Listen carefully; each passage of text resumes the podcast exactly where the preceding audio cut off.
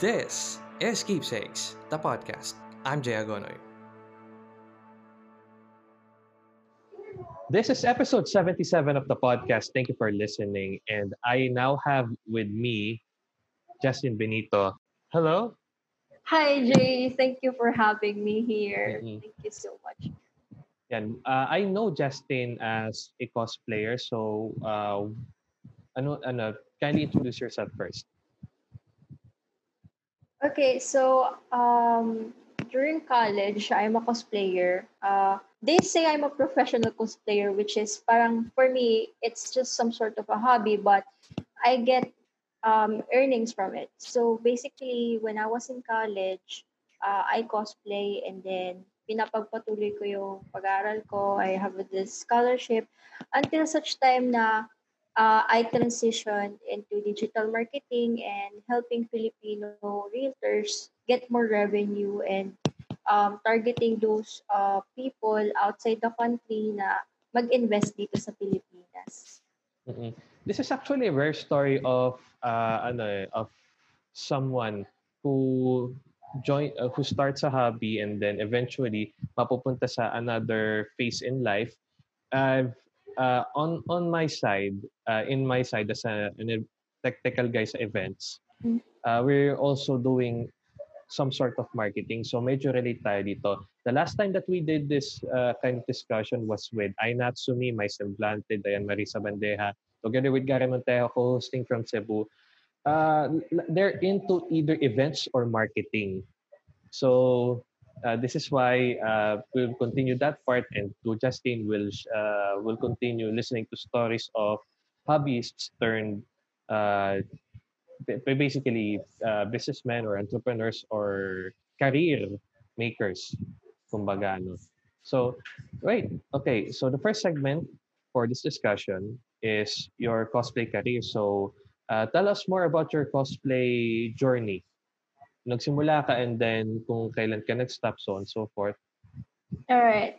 So, nagsimula ako nung first year college ako.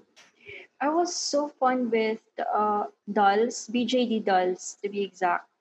And I really like their eyes, their lips, and I wanted to be one. so I like dressing up that time. I really wanted to look cute. And though I am into anime naman that time, hindi ako masyadong ano sa cosplay kasi uh, I haven't really heard of anyone in in our province which is Tacloban. It's a really small city na nagko-cosplay. I really thought it's just in Manila and Cebu. And then one day, there's this friend of mine. Sabi niya, I see you doing this some sort of cute stuff in Facebook. Nagpo-post ka na para kang manika. And then I was like, yeah, what about it? And then he said na, you know what? Baka gusto mo mag-join sa ano namin, group namin. There's this cosplay events in Tacloban. It's a small cosplay event. Until such time na I actually uh, attended this uh, cosplay event in UP Tacloban, which is palaging dun naman i parang hiniheld yung cosplay event nila. It's very small. It's just um few people from Ormoc and then Tacloban nag-merge and then they have this small event. Tapos, um, that time, I actually um, went as a ball-jointed doll, which is pretty funny kasi everyone is on cosplay, but uh, of course, it's it's acceptable naman na you go as as a parang whatever you like. So I went there. I I have this small doll, and then I have this uh, siguro yung nakita kong skirt sa sa store. It was just like for 90 pesos, and I got this ukay-ukay, some sort of a parang it's just a polo na parang may may design na parang cute siya. And then I got my hair. I didn't have a wig, and then just a bangs.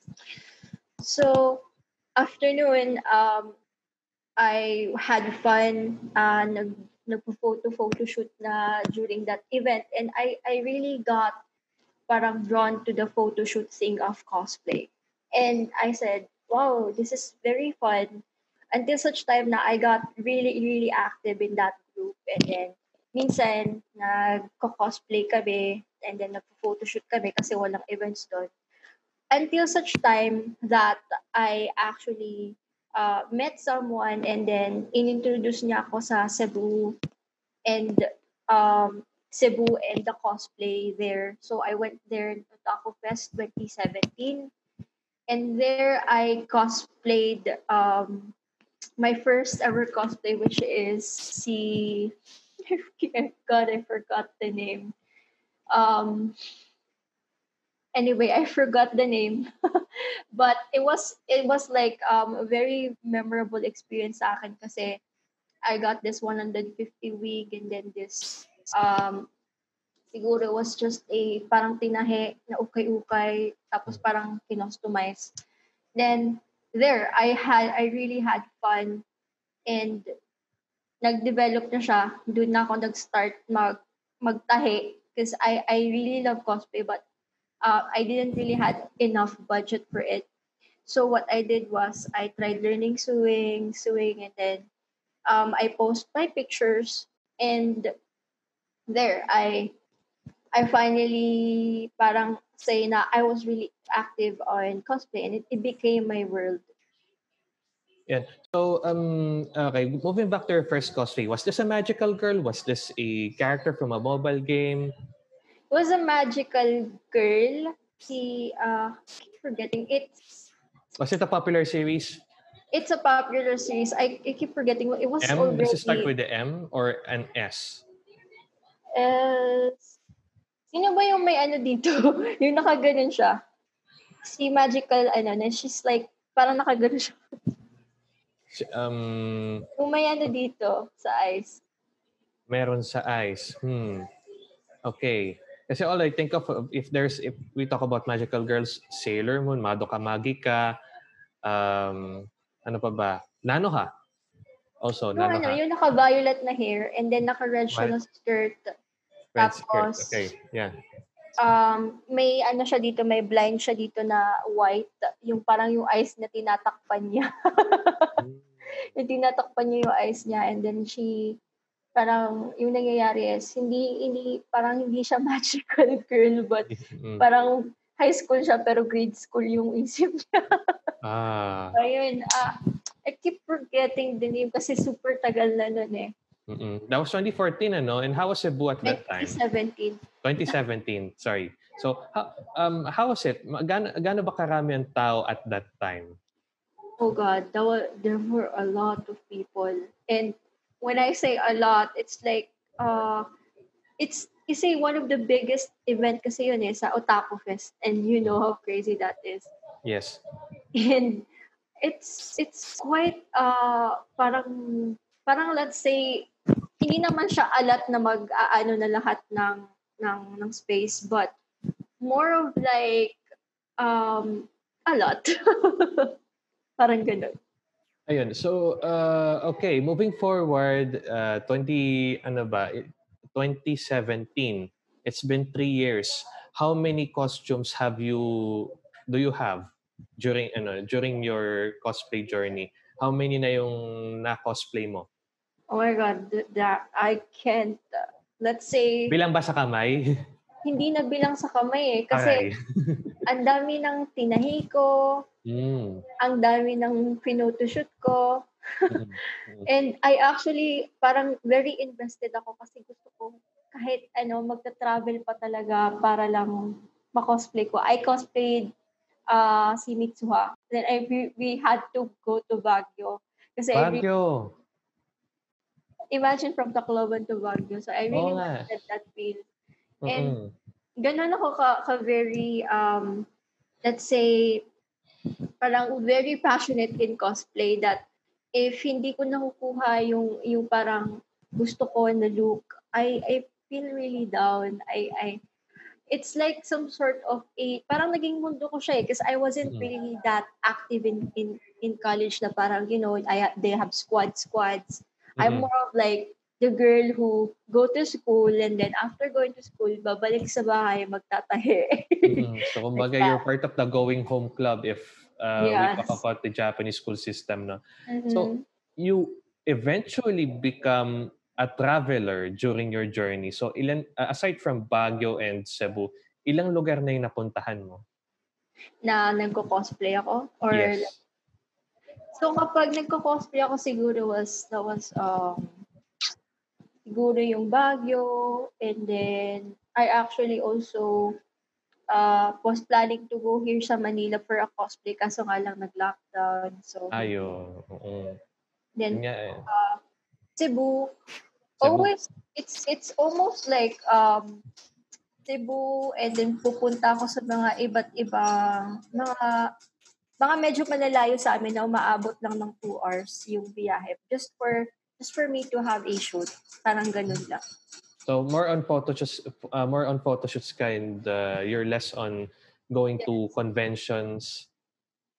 yeah actually parang mas naging ano ako sa photoshoot because uh doon ako nag-earn eh I Mm. started nung nagsusu ako, tapos parang pinupost ko yung pictures ko. Sabi ko, bakit hindi ako mag-coffee? Palagi naman ako nagpo-post.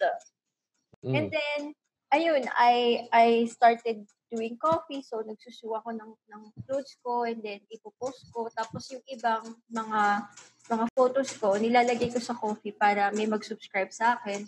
Until such time na it became really a good um, source of income din. Mm. So speaking of coffee, kasi it's I, I can only um, uh, think of a handful of cosplayers who are doing this uh, earning model ano, yung coffee, Patreon and uh, siguro mga photos. Um, in of course in Manila there are uh, cosplayers who are selling their photo prints. I, I think that's the case sa'yo, tama? So, photo prints for me is not, um, parang hindi ko talaga siya bet. So, I didn't really had a parang photo prints. But I'm more on like digital prints. So, basically, uh, uh, yung ginagawa ko is I have exclusive photos. And then if you wanna buy this, I'll send the parang digital uh, photo sa'yo in, in, in private na hindi pwedeng ma-access ng iba. Because you're Mhm. the person who bought it.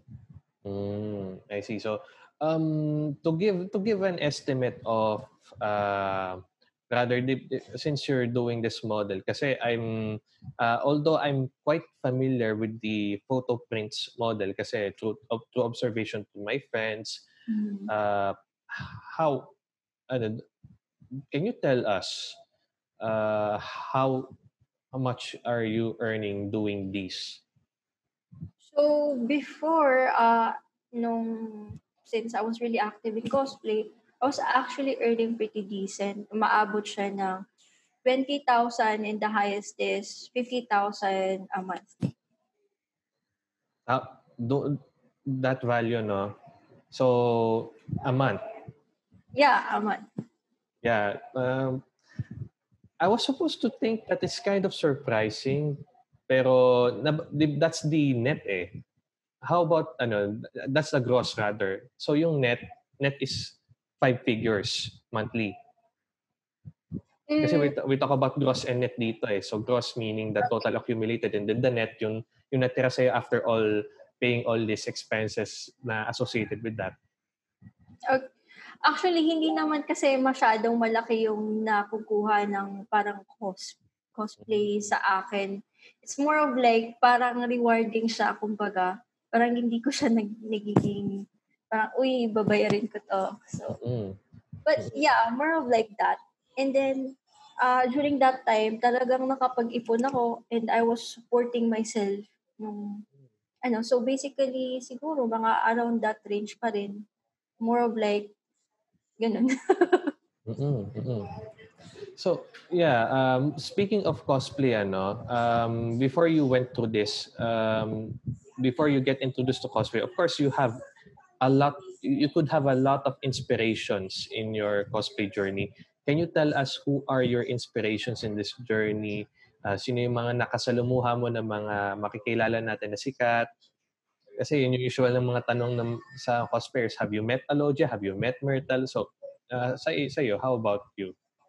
siguro ano, I haven't really met Alodia but before I was like newbie ako tapos Mhm. parang Alodia commented on my on my cosplays yung maybes. Siguro yun lang yung parang achievement ko sa kanya.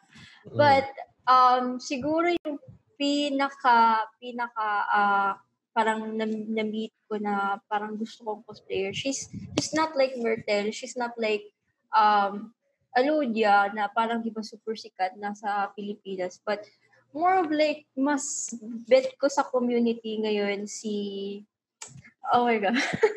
You know, does it start with a J? Actually, mas yung bet ko talaga si Ai Natsumi. I've been a follower. Ay, oo. I've Yun nga, been a follower shout out. Shout out sa ano. Ang galing din niya eh. If, Yes. if ano, to recap the uh, the past episode, that, that the third Twitch thing that we did together with Diane and Mice, she's into events. And she's into MNL48. So, my goodness.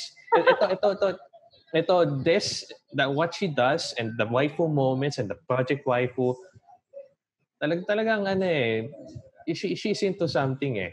She's Very into something. passionate. Mm-mm. And- Very, very. And then her works, I can really say na it's quite amazing. Though parang yung iba is like, uh, bakit ganun? Bakit uh, lewd? But me, I also do lewds. This is this is how I generated money, by the way, doing lewds. And Mm. I can really tell na um, it's not easy. It's not just um, putting lingeries. It's not just doing pa-sexy mode. It's about, there's a specific parang um, professionalism dun sa, dun sa, ano na yun, sa, sa, sa parang, let's say, sa genre na yun. It's, it's, it's more of like, uh, paano mo i-maintain yung body mo, paano ka magpo-post, paano ka gaganda sa, sa ano na to, Mm-mm. And even though you will say na parang, ah, parang, parang magpapasexy ka lang naman. No, it's not. Kasi hindi, yung photo, it's really hard to do an angle na parang enticing siya sa, sa tingin, na hindi siya mukhang walas ba, but more of like art. And that's, and, and that's the thing I really love about her work. So, speaking of doing these uh, ludes, where, uh, of course, hindi ko maiwasang itanong ito, have you, during that time, experienced a-holes who are taking advantage, mga ganon? Or have you, have you, ano, how do you deal with uh, stupid people doing stupid things? So, hindi talaga maiwasan eh. There will be Mhm. there will be some people na parang you know, magbabastusin ka sa sa mga posts mo. And some of I even had to parang may may Facebook lang ako na para sa cosplay and I had to block my classmates kasi I don't want them knowing it. Oh, So, Mm. uh, kasi uh, para sa akin, the more na na pinaka-hard talaga i-deal with is not those a a-hole people. It's not those people na parang nakikita mo sa internet. It's more of the people who know you personally. Who know who knew you first before you do all these things? Yes. like that. I think I can I can somehow relate. Kasi kahit siguro mga kamag-anak ko paano ko explain na I'm doing this YouTube podcast stuff sa ano ko? It's only my mom who knows this. And parang uh, iba yung paningin na of course there's this stereotypical uh, ano bang ginagawa mo? Ganyan. So moving back to you. So I've uh, so you're saying you you experience you uh, you experience those kind of stuff Tama? Yeah. I experienced Mm. those kind of stuff. I experienced people mocking me, telling telling me na ang laswa, ang laswa ng ginagawa mo. And uh, hindi lang basta ano eh, parang it's more of like no that time hindi pa talaga siya totally accepted in in this community. I don't know now kasi hindi ako active talaga. But before, hindi siya talaga accepted to a point na parang mismo yung ibang tao na ka kaibigan mo, ka-cosplay mo, and they would just say, mapaparinig sa'yo na, na may pa-famous, may pa-ano, Ah, ito yes. naghubad, ito nag... Parang I really didn't like that, so I had to dissociate my myself to those uh, parang uh, people and to those parang parang mindset kasi I am I am earning this and and I am really happy on on doing what I love Mm-mm. And I just, I'm more of a happy kasi ngayon nakikita ko, some some cosplayers are actually doing it. Slowly and slowly ina-accept na nila yung culture ng ng ng na that lewd is not really a a bad thing. And it's more of like anime is is more of a an art. And sexy and and lewd and everything. It's it's part of anime. You can Mm. you really can't uh say na it's not uh, Um, this is in sa Japan nga, di ba? There's events or activities and there there are cosplayers who are selling photo prints. Some of most of them do lewd stuff. Parang acceptable na ano eh. But this is the Philippines. We're a conservative country. It just happens like that. So, um, of course, since we talk about the uh, this ano, how do uh, aside from disassociating yourself with people who are openly mocking you, how do you keep your uh, yourself happy despite all of this? uh for me uh siguro uh, also an advice to others just keep doing what you love and uh if as as much as possible uh let's say you can avoid them the para sa akin eh for you to be happy and for you to actually uh become very parang yung taong walang regret sa buhay is not to hear those people who judge you kung wala ka namang ginagawang masama. And para sa akin, it's more of like, wag mong, wag mo nang isipin or wag mo nang, don't let other people de- define you. Kasi, at the end of the day, ikaw lang naman talaga yung makakapagpasaya sa sarili mo, di ba? And Mm. you love, that's how you earn. So go. As long as hindi naman siya masama. So, yeah, go ahead. Mm. All right. So now that we've uh, discussed more yung about your cosplay journey, your career in cosplay, although it's quite long but quite short. Uh, moving forward, uh, you're in Manila right now, right? Yes, I actually, I'm actually here in Ortigas right now. Ortigas. So, um, what do you do here currently? What are you doing right now? So, ngayon, actually, um, this is far more of like, uh, medyo critical siya kesa nung cosplay-cosplay ko. Kasi, uh, I am now in line for digi- in digital marketing. Tapos, yung niche ko talaga or like yung mga tao siniserve ko is those people na sa real estate ng Pilipinas. So, I target those people or those um, big companies such as SMBC, Ayala Land, Alveo.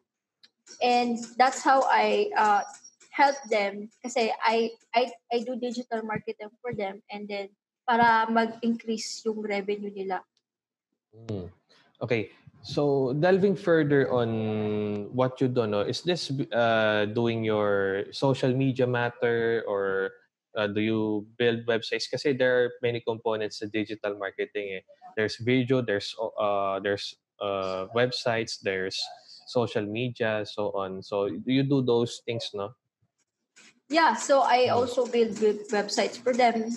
But um, yung, yung pinaka ano talaga ng, ng service ko is the strategy in when it comes to Facebook ads. Kasi Facebook ads.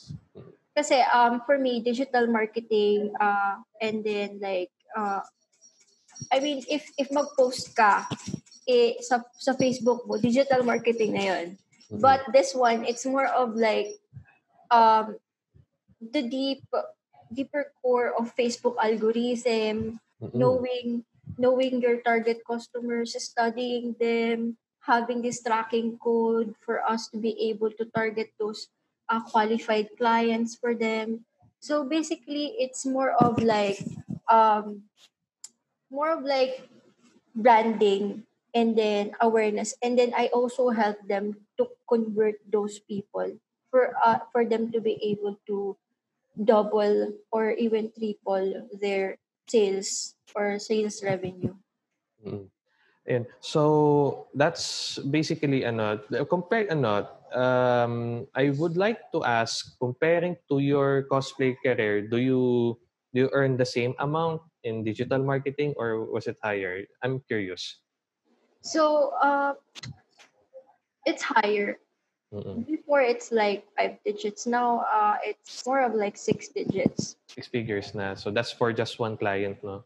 Or Uh, depending din. depende, depende. Depende din sa commission pati ano, kasi 'di ba, for every sale of a real estate, whether it's condominiums, house and lot or even just lots, mga commercial spaces, I I'm I'm assuming if you're doing commercial spaces din ano, that's that's depending on the commission, tama?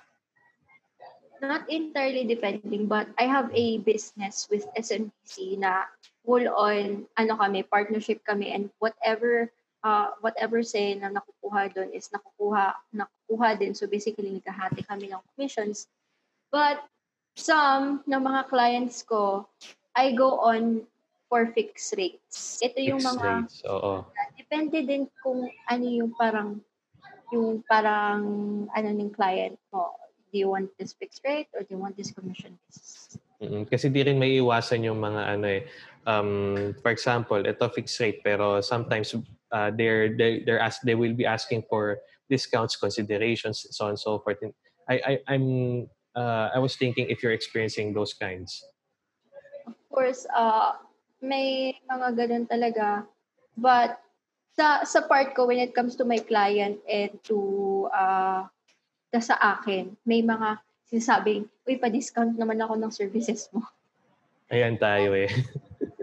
Pero kapag let's say dun sa ano sa real estate na sa commission basis, uh, hindi pwedeng makakapag-discount sila kasi it's more of like uh, para siyang condo, hindi mo naman pwedeng tawaran yun. So, Mm-mm. like uh, developer and then this para siyang basically we target more of like yung mga parang pre-selling ng mga condos Reselling, oo. tapos yung mga condos more of like hindi kami dun sa parang mga bahay na sinisell dun kami sa mga parang develop developers talaga yung pwede na nagpapabahay nagpapa condo ganun Interesting. Kasi at uh, these, of course, we are still in the quarantine period. Whether if it's MGCQ, GCQ, ECQ, it's we're still there's still Q in it. It's quarantine. yes So yes how is your business doing well during this period? it's a pandemic proof business. So I I'd be happy to say na uh, I chose this because I knew na kahit pandemic, my business would still run.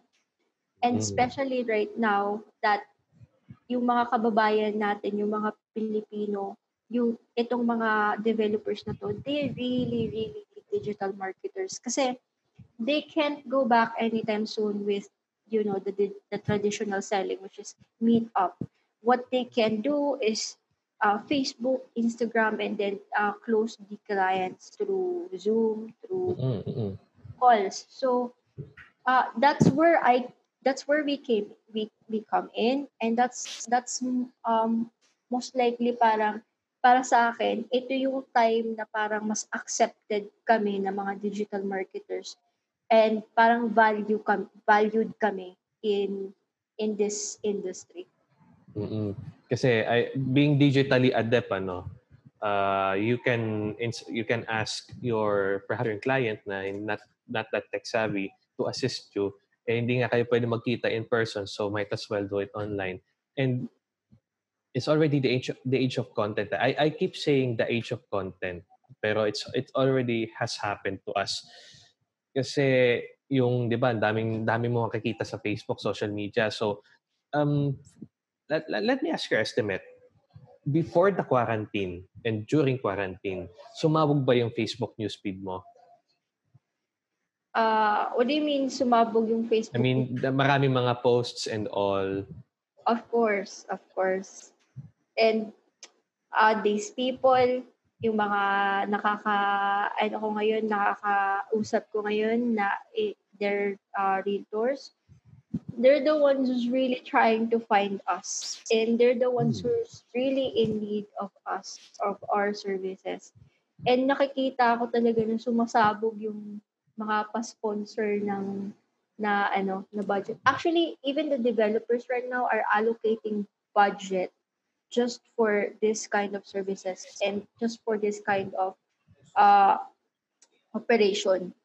So Hmm. I would likely to say na nag-boom talaga yung yung digital marketing eh, during this pandemic. Though I can't really say na parang para sa lahat it's it's it's there, it's booming. But if I were to compare nung una pa lang nagta-transition pa lang ako sa digital marketing, it was for me mas ano siya ngayon eh, mas exciting siya ngayon. Mm. Mas valued ka kaysa Mm. before. Kasi nung dati, ano lang ako eh, Upwork lang ako. Ah, Upwork. Oo. yeah, if if you guys are familiar with Upwork, dun ako, Upwork ako, and then I do lead generation, and that's it.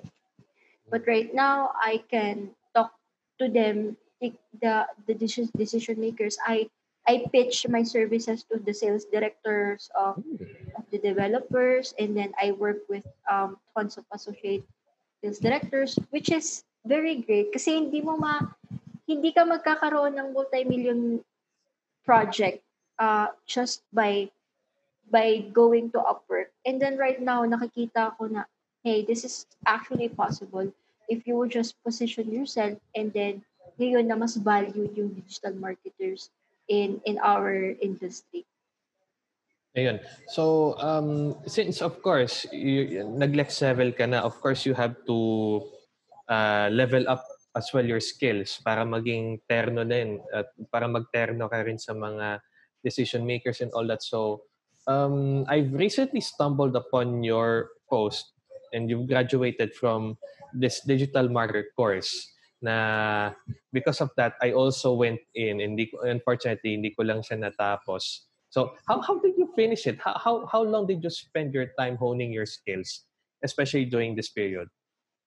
Actually, uh, to tell you this honestly, ha, sa yung ano na yun, yung parang course na yun, it was just like a challenge doon sa group namin. Oy, ano kayo dito, parang watch niyo tong course na to tapos kunin niyo yung ano na to, yung certificate. But I couldn't really say na na doon talaga na na ano yung skills ko. But more of like nung pumunta ako dito sa Manila, uh, even before, nung nasa Tacloban ako, di ba, parang Upwork, Upwork ako. But, nung pumunta ako dito sa Manila, I literally don't have any skills sa Facebook ads and anything about handling clients kasi lead generation lang ako noon, Upwork lang. Mm-mm. I didn't really had any experience sa, sa clients ko. I don't know what to do. And then, yung, what, honestly, I didn't really know how to start. And I went here na may 5,000 pesos lang ako sa bank account ko because I Mm. was like, I, I really, really stopped cosplaying that time and, and I just really wanted to transition to a more productive uh, parang thing for me na I can really say na, hey, tumutulong ako sa ekonomiya ng Pilipinas, parang. Mm-mm. Mm-mm. So, yeah, I I stumbled on on that uh, course, but it's not like uh, parang Kumbaga Hindi. hindi yun yung ano sorry, hindi hindi yun yung uh, defining na course na sa oh, you- I, I- um, I'm is it am I correct to say na you also took other courses? Of course. Actually, uh, I I took some courses, but it's more of like doing it talaga uh, in in like doing it actually, like actual stuff talking to clients, and then right after that, uh, yun, parang ikakalikutin mo yung Facebook, kakalikutin mo yung yung ano, yung mga yung mga kailangan kalikutin just for you to learn. So I I am more of like a learner ng na ginagawa ko. But of course, uh yung mga courses na yun, it really helped up naman. But I can't I can't really say na eh, yun yung pinaka-key ko. Because I also have with me my digital marketing partner na siya talaga yung tumulong sa akin para i-hone yung skills ko na para kapag ano yung ga eh, ano ba yung may client timer na anong gagawin ko. So, more of like, it was the key for me to be able to to transition. And those course, it will help, but yeah, just do it. Like, go ahead and and do more of it, research more of it, and then keep doing it. Pagkalikot ka dyan or whatever. Something like that for me. Mm-mm. So, okay, so now we've discussed your career after cosplay. Moving forward, if you are to look at your life so far, what will be your life lessons? Ha, life lessons. Mm-mm. Lessons in life. Can you can share that you can share with every one of us watching and listening through this episode. For me, para sa akin, ah, siguro yung yung number one life lesson ko is siguro kapag you some people say na-graduate ka you you already finished the, the you passed the board exam. Doesn't really mean you're successful already. It doesn't stop there. It doesn't stop in in just finishing your your course your your college your your your board exam whatever. It doesn't stop there and i have to say na yung totoong success talaga is right after college and right after doing this this stuff na nasa school because it didn't really help me uh, transitioning to what I love right now. Number number siguro number two would be take a risk. If you have that kind of mindset na uh, I'm so scared to do this kasi even though it's it's really your dream pero hindi mo alam kung paano ka mag-umpisa and hindi mo alam kung kung paano paano ask people try to find a way na you connect to the right people. And also, kapag na- nakuha mo na, kapag nalaman mo na yung paano mag-umpisa, sunggaban mo na and take a risk. Kasi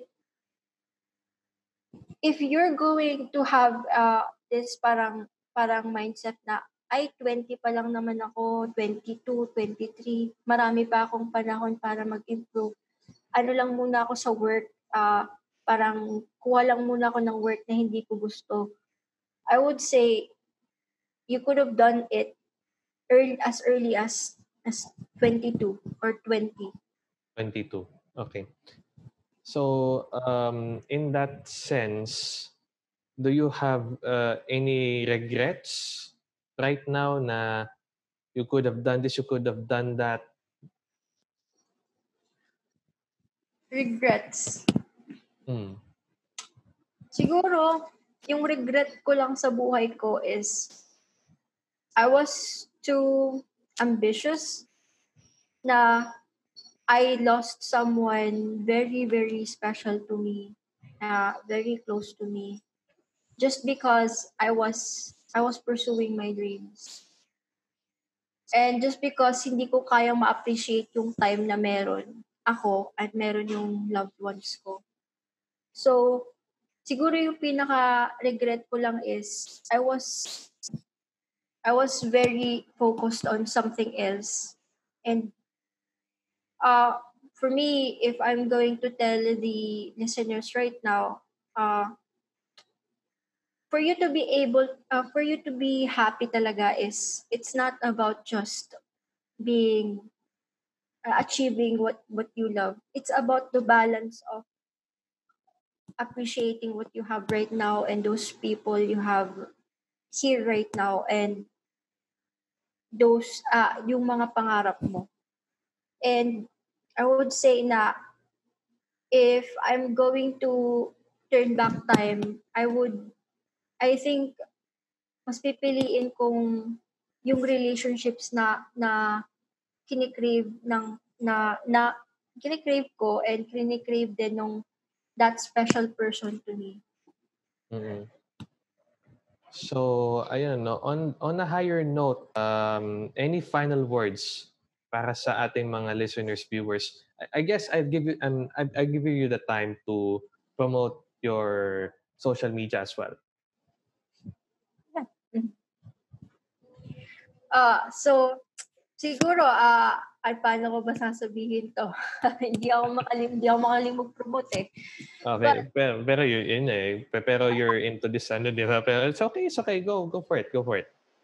So, uh, listeners there, if you think na may kakilala kayo na more of like, uh, ano sila sa real estate, uh, they're part of a big developers, and they're having a problem with lead generation right now and getting new customers kasi nga pandemic and wala tayong ibang masasaligan kundi uh, Facebook and digital marketing and Instagram and YouTube marketing.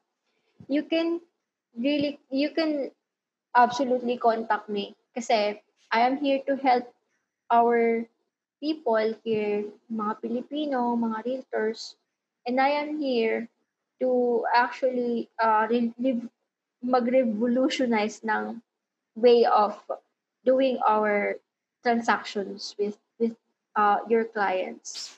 Because there's going to be an easy way and dapat matagal na itong in-implement. But right now, uh, I'd say, contact me and you will and we will change your game plan. Ayan, so with that said, thank you very much, Justin Benito. And Thank you so much This- me, Jay. I, I guess hindi pa ito yung huli nating uh, pag-uusap. Ano? Siyempre, there's still lots of stories to tell. Ano? Eh, of course, uh, this this COVID-19 pandemic has put us stuck in our homes, only going to only going outside for the necessary things to do, buying groceries and all that. I'm sure you do, you're doing that on your end as well. Pero uh, with these stories in mind, I'm sure enough na we can entertain everyone, uh, our listeners, our viewers, and as well as uh, uh, inspire to not just get stuck at home and do nothing. So again, Justin Benito, maraming salamat.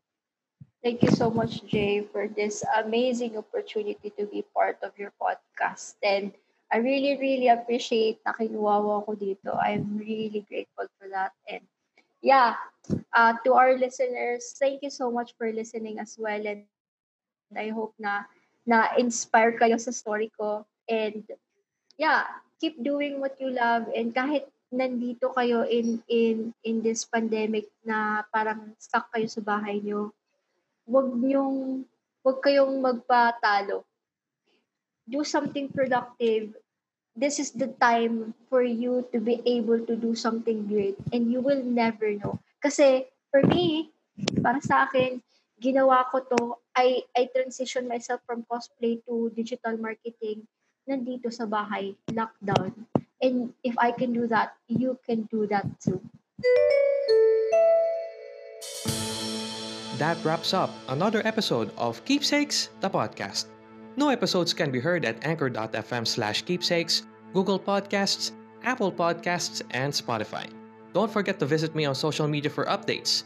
Facebook.com slash keepsakes by Jay, Twitter at jayagonoy, YouTube.com slash jayagonoy, and my blog at jayagonoy.xyz. I hope you enjoyed listening to this podcast.